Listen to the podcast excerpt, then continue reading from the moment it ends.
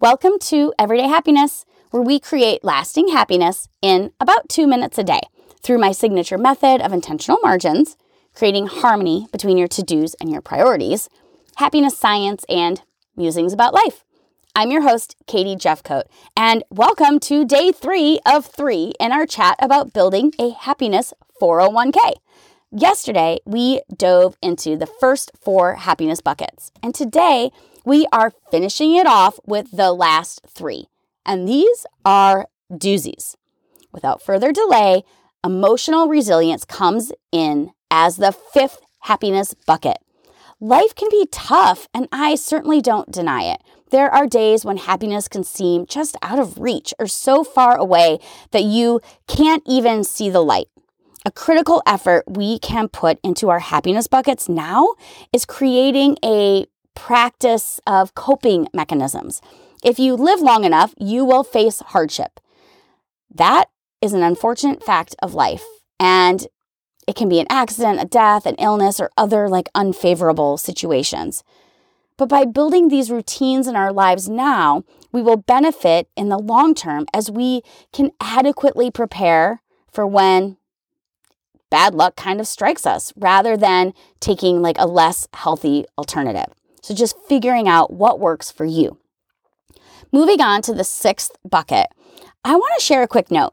A friend of mine's dad used to tell her, the day you stop learning, you put one foot in the grave and the other soon to follow.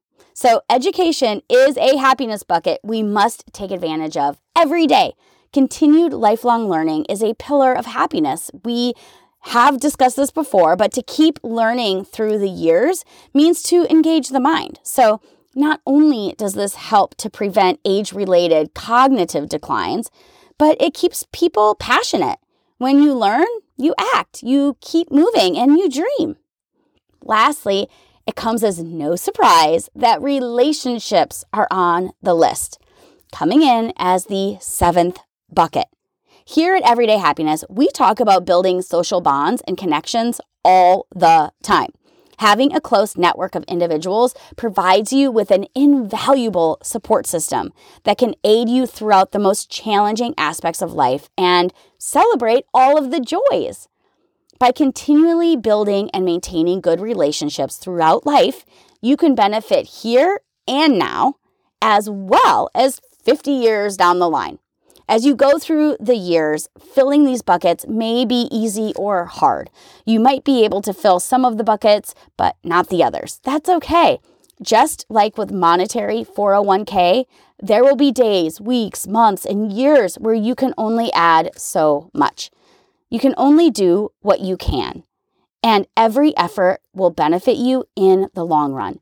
If you can only work on one bucket, Brooks recommends the last building relationships.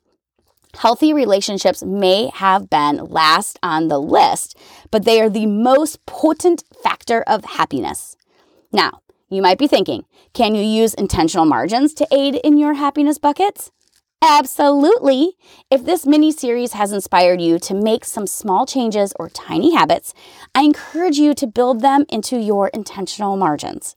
You don't have to do all seven at once, but you can add one at a time until you have a healthy routine. Some will be easier than others, but I believe in you. Along the way, I encourage you to add a little kindness to your happiness mission. Sending a little dose of sunshine and a sparkle into the world can make a difference in your happiness 401k and others. Just in case you missed it, we are pivoting this podcast to a bi monthly email at the end of the month. So I invite you to join Happy Mail, the happiest email in your inbox just jump over to katiejefcoat.com slash email and subscribe.